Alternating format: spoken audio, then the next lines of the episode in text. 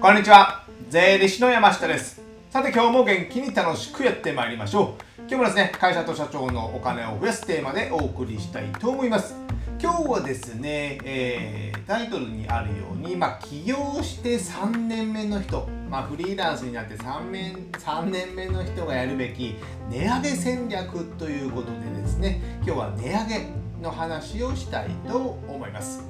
あのやっぱね値上げってなかなか難しいんですよ、えー、まあ言ってる僕もねできてるかっていうと完璧にはできてないので、えー、あれなんですけどもやっぱりこの値上げをする意識がないとやっぱね大変なんですよね。大変。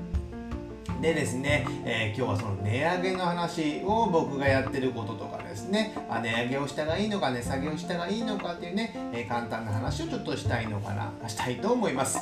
じゃあですね、まあ、フリーランスになって、まあ、自営業になって独立してですね、まあ、典型的な流れっていうのをねちょっと一旦おさらいしようかなと思います。まあ通常ね、えー、会社辞めて起業するとか独立するとか言いますけどもその後ですねっていうかすぐに仕事があるわけじゃないのでまあ誰かと会っていろんなところのセミナーとか行ったりですね、えー、いろんな人と会って、えー、ま、交流を深めるっていうかね。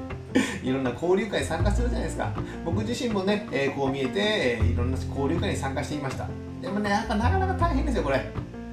大変。毎回その飲み会とかねお金もいりますしセミナー代とかもいるからですね。それでじゃあ絶対仕事があるのかっていうとそれはそういうわけではない。でまあ人からつての紹介っていうのもあるのでそういったものの、えー、を求めていくっていう方も多いのかなと思います。でその時にね、まあ、知り合った方とかに仕事を紹介してもらうとかですね、えー、その時の先輩とかから仕事をもらうとかね。そういったこともあるかと思うんですね。そういう時ね、えー、これがね正しいのかどうかとは疑問なんですけどもまあ起業したてだから仕事を安く受ける。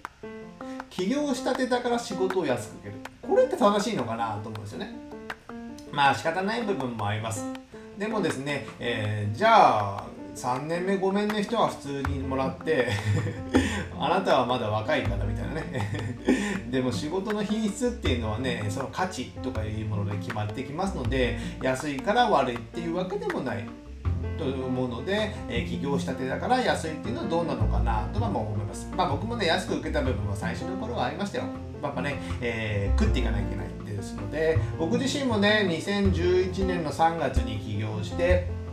ね、その時仕事ゼロですからね。仕事ゼロですか？お客さんゼロですからね。売り上げ立ったの何ヶ月後ですかね ?2、3ヶ月後？ですよ。ですので別に、えー、お客さんをじゃあ自分昔の事務所から引き継いでやったわけでないわけではないゼロからスタートして、まあ、今を作ってきてるってことで、まあ、食えないから安い仕事も受けたこともあります。でその時ですねやっぱね、えー、自分に合わないお客さんとも受けることもやっぱあるんですよ。自分の性格とかねやり方とかも合わないお客さんともやっぱね、えー、食わざるを得ないから、えー、取ってしまうそれで、えー、バタバタ仕事をこなしていくとやっぱ時間に追われて忙しくなる。でまあ23年するとようやく仕事が落ち着いて、まあ、食えるようになる、まあ、これがね典型的な流れなのかなと思います、まあ、僕自身、まあ、それ以上にねすぐ食える人もいますけどもえー、まあ、23年ぐらいがね、えー、分かれ目なのかなと思ってですね。この後ですよ。この後ですねほとんどの人はこれを繰り返すんですよ。いろんなセミナーとか交流会に行ってまた仕事を受けるとか。でそういった人からまた仕事を紹介してもらう。こういうことを繰り返してこれだとですねよく言われる、まあ、貧乏暇ひなひなましだね。貧乏暇なしですね、えー、でバタ貧とかね。バタバタ貧乏とか。タビンとかなったりしますのでやっぱこれだとですね生産性も上がらず、まあ、自分が動いて、えお金を稼ぐだけということになってしまいまして、まあ、自分もあんまり成長しないっていうことになるんですよ。ですので僕がおすすめしているのは次の、えーえー、フリーランスの良い次のステップということで、えー、仕事を取りえー、仕事があるようになって、まあ、ある程度食えるように最低レベルで食えるようになったのであれば次は今の商品や、えー、サービスの値上げをするってことです。値上げをする。食えるようになったら値上げをする。これがね非常に大事なの大事なのかなと思います。でそしてね、えー、そのここが注意点なんですけどもその値上げをした時点であ値上げをしようと決めた時点でその値上げした仕事の単価しか受けないと腹をくくった方が良いかなと思います。理由はもう今食えてるんですよね、まあ、最低限でもあっても食えてるのであればあえてその安い仕事など、え自分がやり,、まあ、やりたくないとかねやりたくないとか合わない仕事はあえて仕事を受ける必要ないんですよ。食えてるから。食えてないのであれば別ですよ。でも食えてるのであれば別にそれ取らなくてもちょっとね、えー、その時間を空けておいて、えー、次の良い仕事とかね、えー、い案件を受ける、まあ、余白って僕は言ってるんですけどもこの時間を空けておくことが非常に大事なんですよ。例えばそのね食えてるけども、まあ、まあ安い仕事もいっぱい受けましたと。でも良い仕事の案件があってでもその仕事の期限に今の場合じゃ間に合わないということであればその仕事受けれないんですよね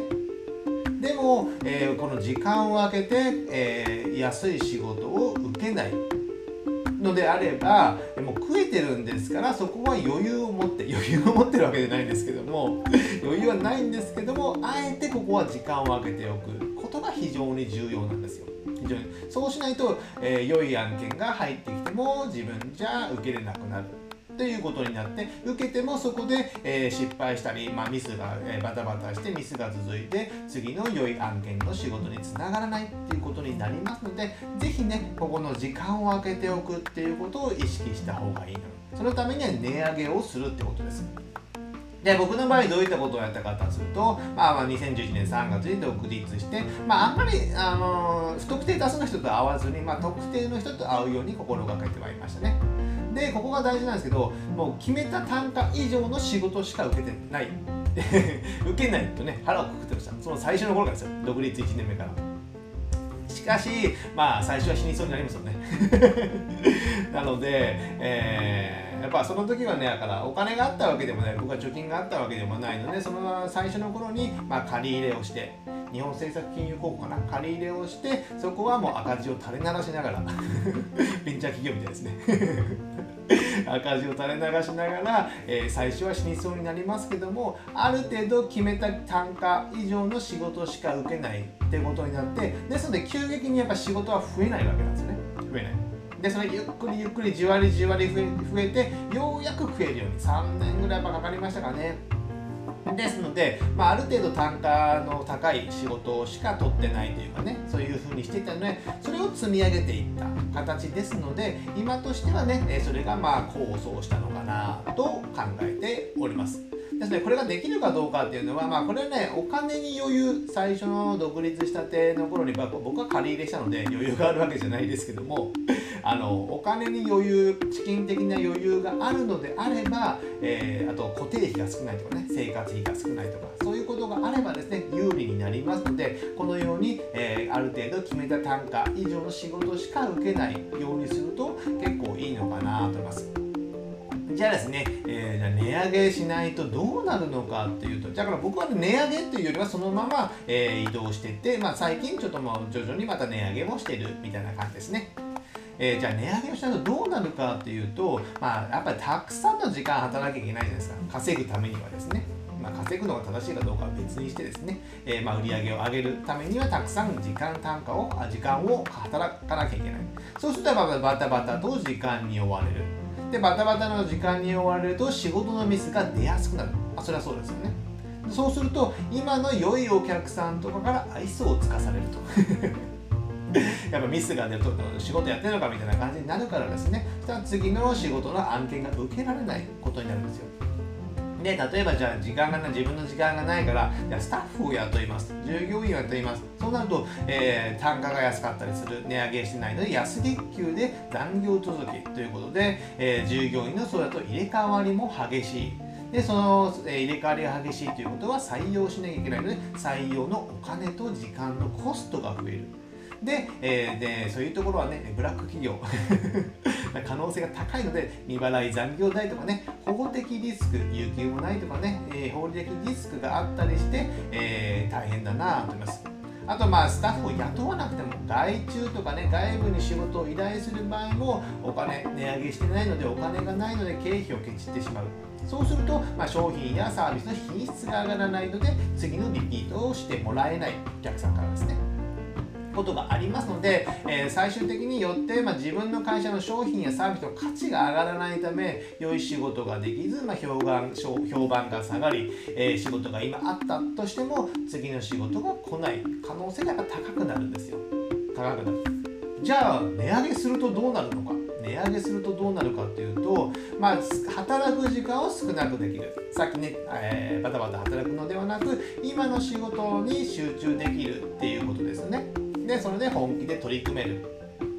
で時間が空くっていうことね先ほども言っていたように。その時間が空くので次の未来の商品の開発や勉強や実験ができるようになりますので今の仕事だが、まあ、万が一あれでも複数の仕事の開発や勉強にチャレンジできるってことですね。これはやっぱ時間がないとできない。時間を作るためにはこの値上げをしなきゃいけないってことです。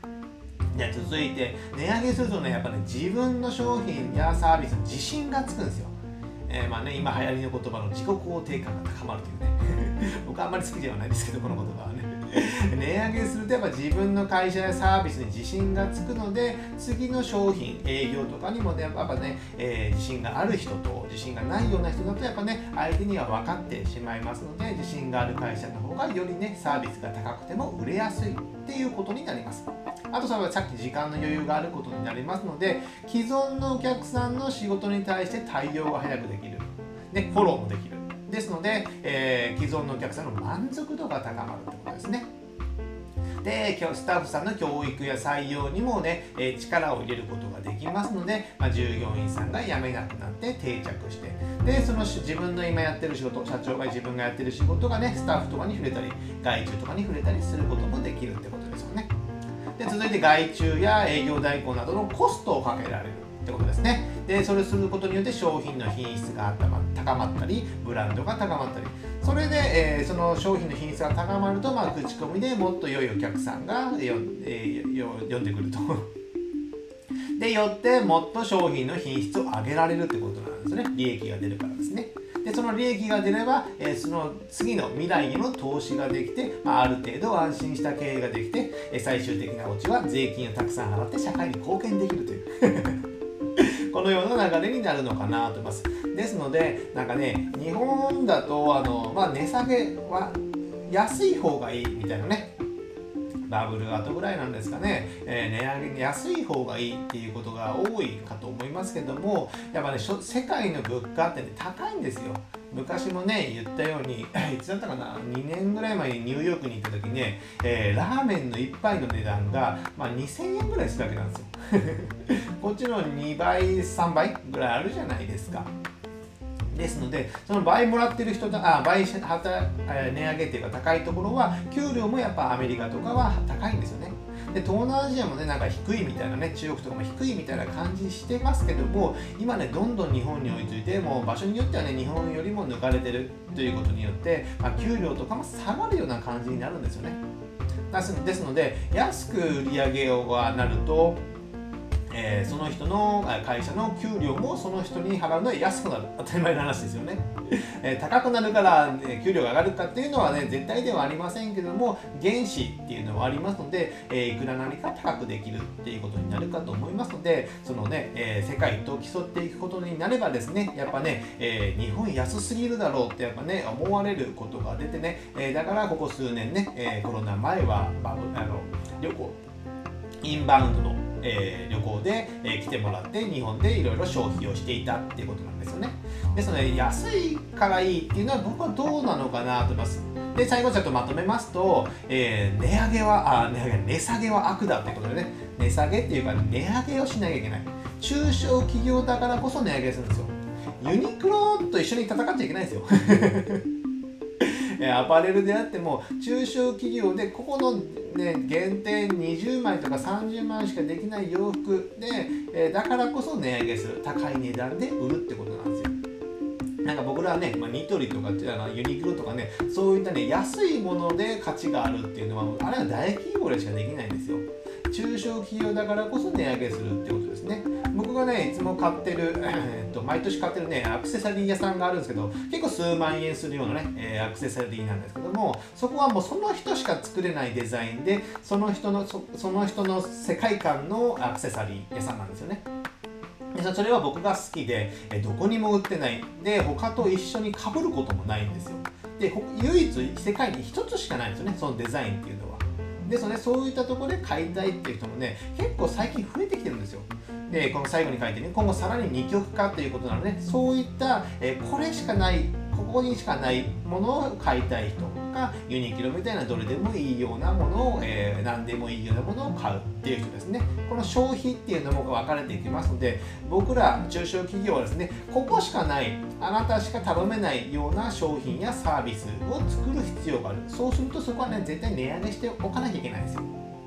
他よりもニトリやユニクロと戦っちゃいけないんですよね。大企業とかねってことですね。えー、ですのでそういった値上げっていうのがね一番これからは大切になってきますのでやっぱね今後ね、えー、いろんな物価も上がってきたりする可能性もあります。で税金も上がってくる可能性もありますので是非ね値上げしてどれだけやるかっていうのをね、えー、計算してみると意外と面白いのかなと思います。じゃあ最後にね告知といたしまして、えー、僕がですね書いたお金や税金の話をですね、えタイムリーに無料メルマガで配信しておりますこちらですね概要欄に登録フォームを貼っておりあリンクがありますのでこちらにメールアドレス1つで登録できますので、こちらでご登録よろしくお願いします。あとね、えー、Amazon の Kindle でですね、電子書籍も出版しております。決算書の本を主に書いてるんですけども、まあ、決算書のね、小さな会社の決算書の基本的な考え方、あと売上や粗利、そういった経費とかの考え方を、えー、書いた本になっておりますので、えー、Amazon Unlimited であればですね、えー、無料でダウンロードできますので、ぜひこちらも読んでいただけたらなと思います。じゃあ今日はですね、これぐらいにしたいと思います。ではまた次回お会いしましょう。さよなら